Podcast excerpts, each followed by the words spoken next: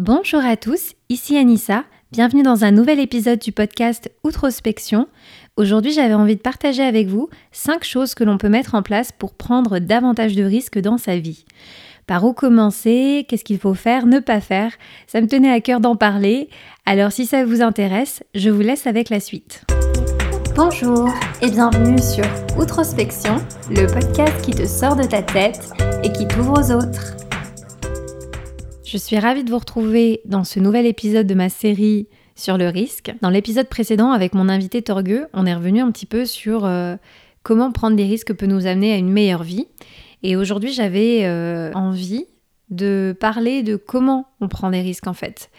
Comment finalement on se jette à l'eau et par où on commence tout simplement. Parce que chez beaucoup d'entre nous, la notion du risque, c'est une notion qui génère des sentiments, des émotions qui sont assez inquiétantes, qui sont assez angoissantes, voire qui aussi suscitent énormément de peur.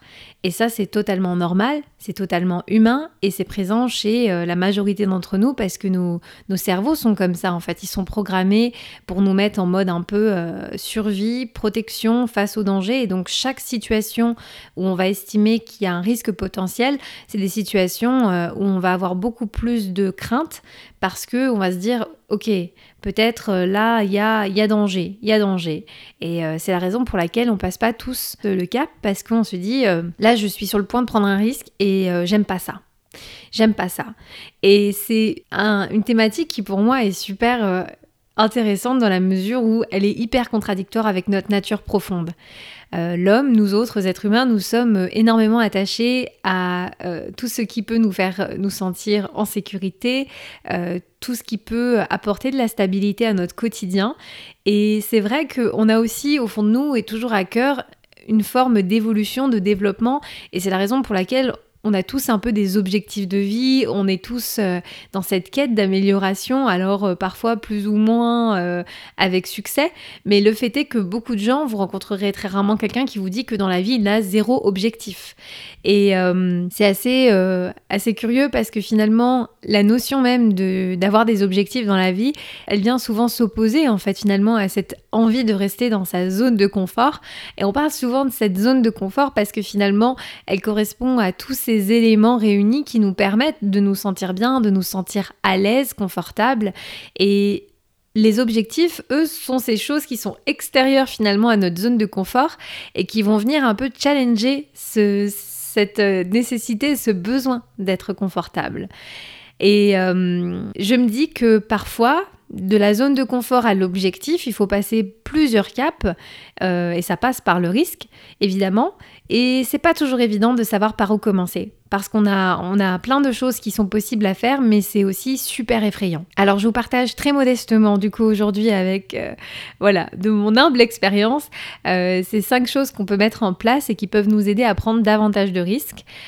Et j'avais envie de commencer tout simplement par la première, et ça revient sur ce que je viens de dire juste avant, mais qui est finalement à un moment donné, si vous êtes dans une vie où vous vous dites j'aspire à mieux, j'aspire à faire d'autres choses, j'aspire à plus, et bien tout simplement de prendre le temps peut-être de coucher sur papier. Moi je suis très old school, mais après vous faites ça comme vous voulez, mais moi je suis très visuelle, j'ai besoin d'écrire les choses et de les voir sous mes yeux, mais en fait peut-être d'être capable de noter donc sous forme peut-être de 2 colonnes, la première étant tout ce qui compose votre zone de confort, donc vraiment tous les éléments dans votre vie qui vous permettent de vous sentir à l'aise, qui sont un peu dans vos routines et qui vous permettent finalement de retomber sur vos pattes quand il y a un moment dans votre vie un petit peu déstabilisant, vous savez que vous pouvez toujours revenir à ça pour être bien. Donc ça peut être par exemple, combien il vous faut tous les mois d'argent pour pouvoir subvenir à vos besoins, payer votre loyer ou payer vos courses ou vos factures et puis aussi vos à côté, des choses qui vous font plaisir. Ça peut être aussi les personnes qu'il vous faut dans votre entourage pour vous sentir bien, celles qui vous apportent aussi au quotidien un certain confort, une certaine, on va dire, réassurance parce que vous savez que vous les avez autour de vous. Ça peut être d'aller manger, chez vos parents tous les dimanches midi ou que sais-je, mais c'est des choses auxquelles voilà, vous êtes attachés, qui vous font du bien et qui font partir un peu de cette zone de confort, ou bien encore voilà, d'avoir votre petite voiture ou telle chose au quotidien pour vous rassurer. Et je pense qu'il faut être honnête avec soi-même par rapport à cette zone de confort, parce que parfois on a beaucoup de choses qui font partie de cette zone de confort, et si on venait à les perdre, on se dit mince, là je serais vraiment pas bien. Et je pense que voilà, ce travail d'aspirer à une vie meilleure et de vouloir se développer passe aussi par la vraie prise en compte de ce qu'il nous faut déjà pour être bien. Et donc ça, c'est la première étape. La seconde, ça va être de mettre dans cette deuxième colonne tous vos objectifs à long terme. Et là, je parle vraiment d'objectifs à long terme parce que je considère que, par exemple, pour arriver à un objectif, il va falloir passer par un processus, il va falloir mettre en place des systèmes, et donc ces systèmes et ces petits processus vont engendrer des mini-objectifs.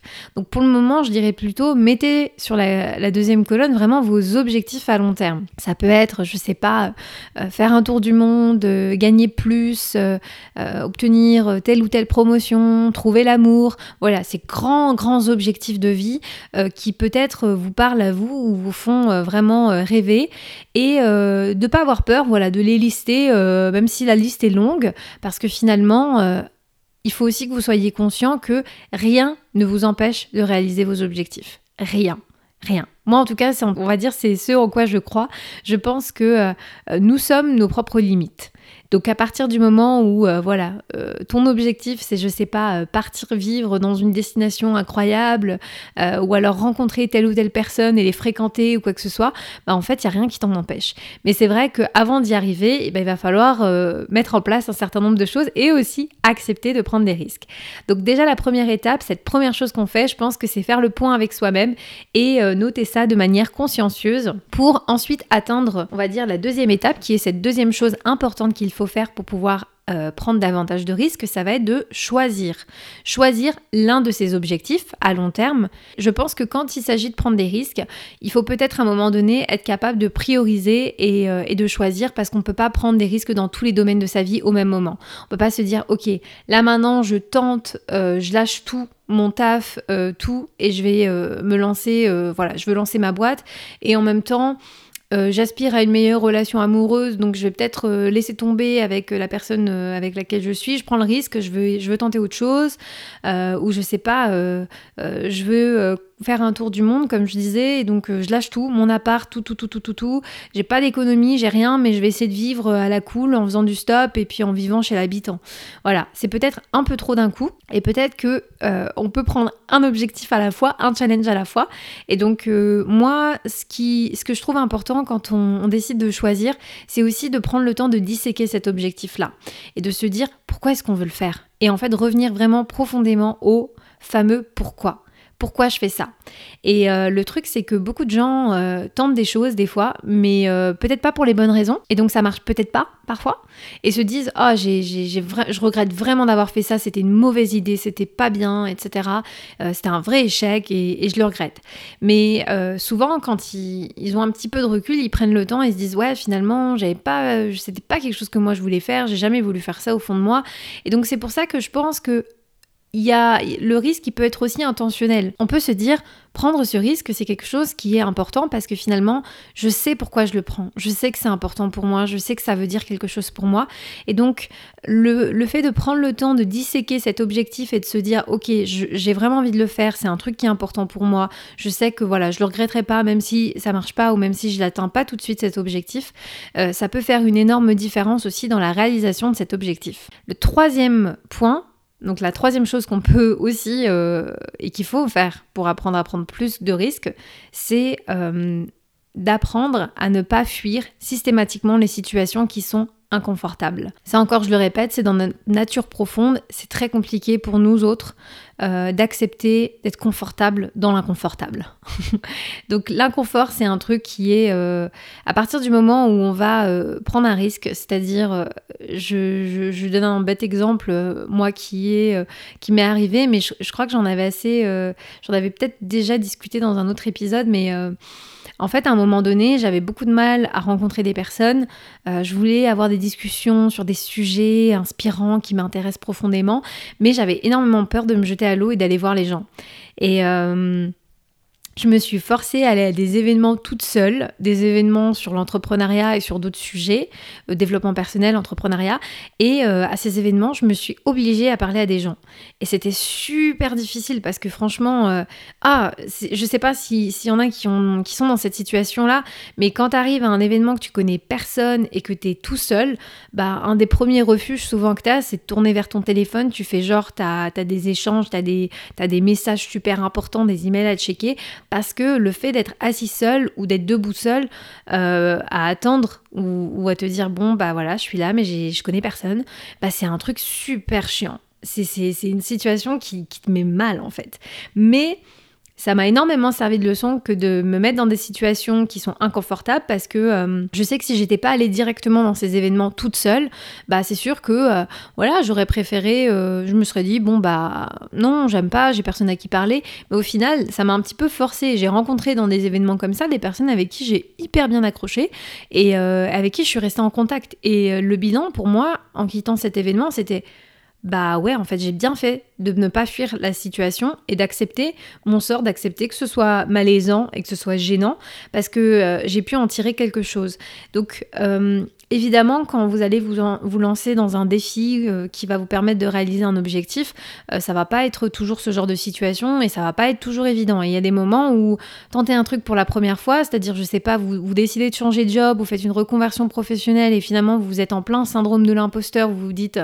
Ah mais je vais jamais y arriver, je suis nulle, je suis sûre que tout le monde va s'en rendre compte, ça va être un gros échec.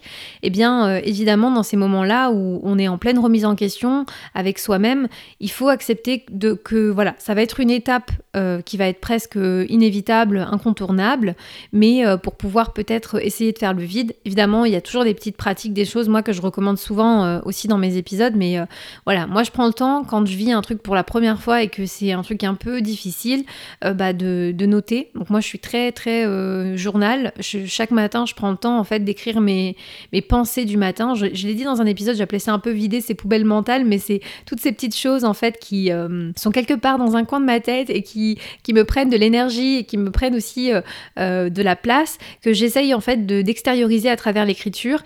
Et c'est un pouvoir qui est énormissime. Moi ça change ma vie de le faire. Je sais que c'est peut-être pas encore quelque chose qui est naturel pour tout le monde, mais pour moi c'est un de mes petits tips pour pouvoir voilà, sortir un petit peu de ma tête et de me dire bah voilà, je suis en train de tenter un truc pour la première fois, c'est pas évident, c'est pas facile, mais c'est normal. Donc il faut que j'extériorise ça plutôt que je garde à l'intérieur de moi et que finalement j'implose parce que j'ai du mal à gérer la difficulté et l'inconfort de cette situation. Et puis évidemment, moi la méditation, ça m'a beaucoup aidée dans le fait de méditer, de respirer, de prendre un temps pour moi. Donc je tente des trucs nouveaux et je me dis bon, bah c'est pas facile tout le temps. Des fois c'est hyper stressant et moi je suis quelqu'un d'hyper angoissé, donc je le vis pas toujours très bien quand je fais quelque chose pour la première fois parce que je me dis j'aimerais tellement que ce soit plus facile, vraiment, mais j'accepte et je pars du principe que c'est normal et ça fait mal de vouloir évoluer, de vouloir grandir et de vouloir se développer. Franchement je prends vraiment la métaphore du sport, mais c'est comme ça quoi, genre quand ça fait très longtemps que vous n'avez pas fait de sport ou que c'est la première fois, c'est dur, c'est ultra dur. Le corps il a du mal, et ben là c'est pareil avec l'esprit, quand on tente un truc pour la première fois c'est pareil, mais il faut pas fuir ces situations là parce qu'elles nous aident à grandir et justement on en est davantage plus fort. Je pense que ça aide beaucoup à la construction de soi et surtout à la confiance en soi. 4e et avant-dernier point qui peut nous aider à prendre davantage de risques, ça paraît tout bête mais c'est se réconcilier avec l'échec. Voilà, l'échec c'est peut-être un des facteurs qui drive le plus la peur du risque. Parce que finalement, on se dit non, je vais pas prendre de risque parce que il y a forcément énormément de chances que j'échoue. Et quand on échoue, bah on se dit mais qu'est-ce que les autres vont penser de moi ? Qu'est-ce que moi je vais penser de moi ? Mais je vais jamais y arriver, je vais être nulle, je vais être ridicule, ça sert à rien, je vais être malheureux. Et en fait, encore une fois, c'est notre cerveau qui nous ramène vers cette notion de danger et nous dire oh mon Dieu, l'échec, c'est pire que tout, c'est le déshonneur. Mais en réalité, quand on prend le temps de se réconcilier avec cette notion, on se rend compte que l'échec, ça n'a rien de plus que le succès en réalité. Et je pense que les deux, l'échec et le succès, sont en fait deux faces d'une même pièce. Si vous parlez aux personnes les plus, on va dire, successful autour de vous, vous vous rendrez compte que c'est aussi les personnes qui ont le plus échoué. Parce que c'est très rare en fait de pouvoir juste simplement arriver à mettre en place des choses et forcément les réussir à coup sûr 100% des cas.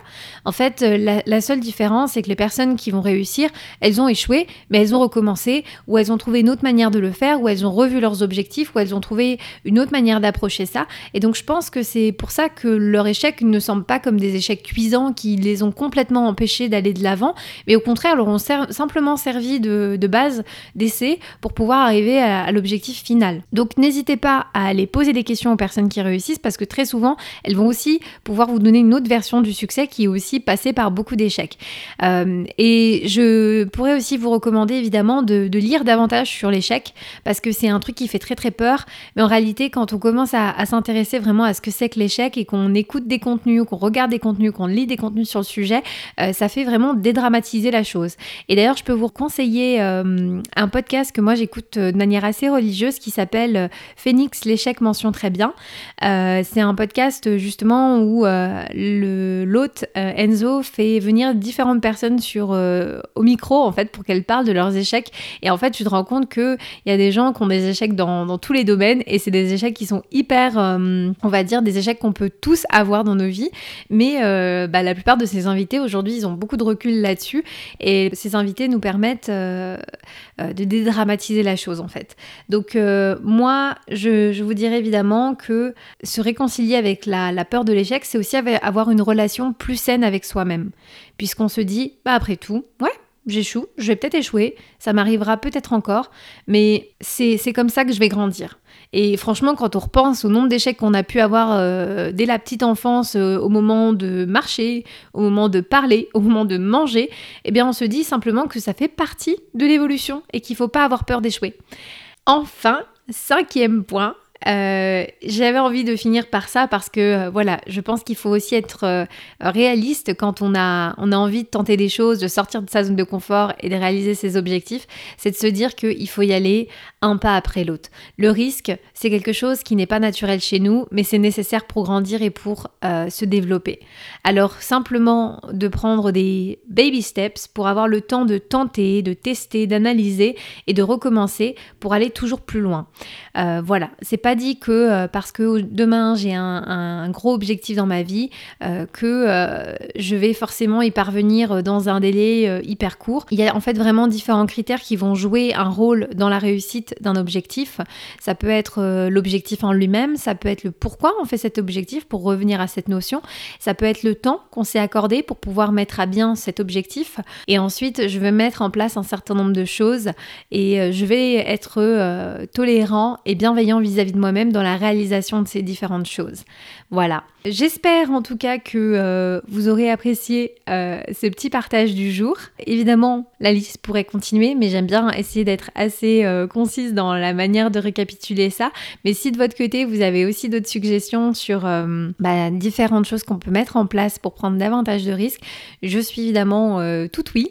N'hésitez pas à me contacter sur les réseaux pour me donner votre avis, et je suis toujours hyper à l'écoute et hyper dispo pour ce genre de discussion.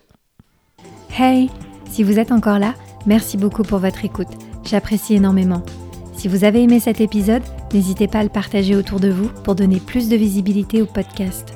Si vous souhaitez me contacter, vous pouvez m'écrire sur Instagram ou sur LinkedIn, ou mieux encore, vous pouvez vous abonner à ma newsletter sur le site outrospection.lu pour recevoir votre dose mensuelle d'inspiration, de motivation et connaître les derniers épisodes.